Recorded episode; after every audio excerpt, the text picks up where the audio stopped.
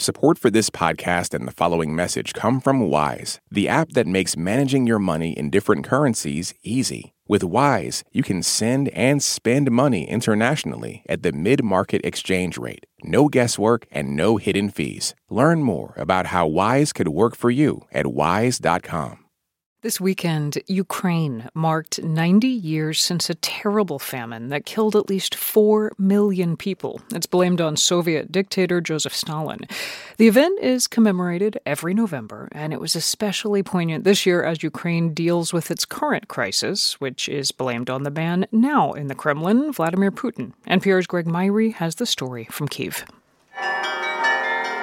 At nightfall, bells rang at a centuries old monastery. Ukrainians stepped outside into a cold mist to light candles in memory of the devastating famine of 1932 33. They call it the Holodomor, which means death by hunger. At the museum dedicated to the famine, one visitor, Roman Veschenko, spoke in somber tones of suffering old and new. He recalled stories his grandmother told him. She was one of ten children.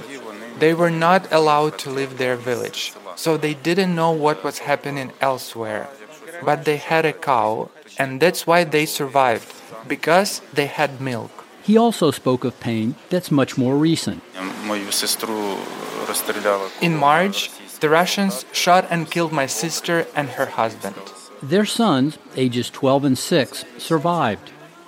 Ukraine was part of the Soviet Union when Joseph Stalin seized private farms and turned them into state run operations.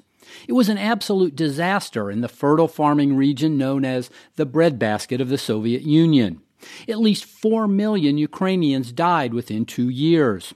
Ukraine calls it a genocide, and nearly 20 other countries now agree, though not Russia. One country that shares Ukraine's position is Poland.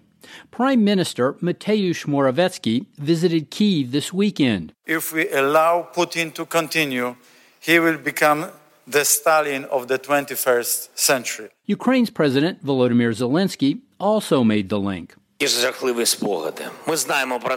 We see what is happening today in the world, what is happening in Ukraine. They want to destroy us with bombs, bullets, cold, and hunger again. Zelensky marked the anniversary by hosting an international conference Saturday on food security called Grain from Ukraine. Russia cut off Ukraine's abundant food exports during the early months of the war. They're now flowing, though at lower levels than normal.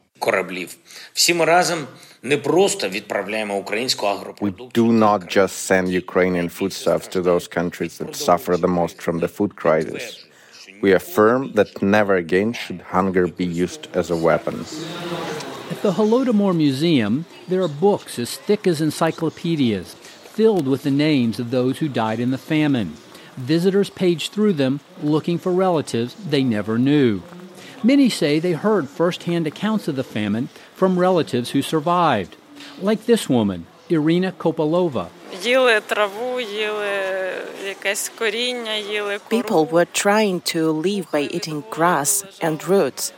My great grandfather was a miner, and they got 100 grams of bread every day. Because of this bread, they survived. This past spring, Kopolova says that as the fighting neared their village, her six year old daughter understood that the Russians were the enemy. When she heard the first explosions, she asked me, Mother, should I speak Russian now? But we just fled our home. We didn't wait for the Russians to arrive. The famine and today's war speak to a country that's endured so much hardship. It explains why the national anthem begins with the words, Ukraine has not yet perished. As I was about to leave the museum, Roman Veschenko, the man who lost his sister and brother in law this spring, came over to tell me more about the couple's two orphan children. 12 year old Timothy has kept a journal during the war. When his parents were killed, he didn't believe it at first, hoping they might still be alive. Eventually, he accepted the loss, writing in his journal, dreams don't come true. Greg Myre, NPR News, Kiev.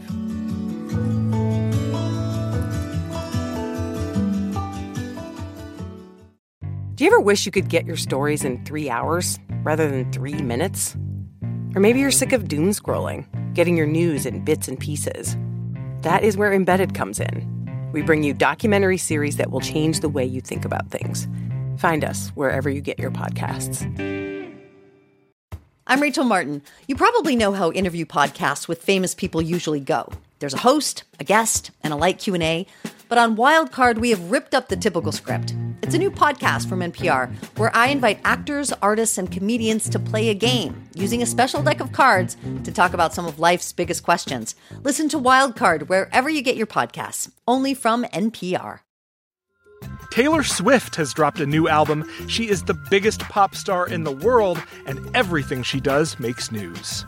I gasped. I was like, oh my God, I've been there, and you can identify with it. For a breakdown of Taylor Swift and her new album, The Tortured Poets Department, listen to the Pop Culture Happy Hour podcast from NPR.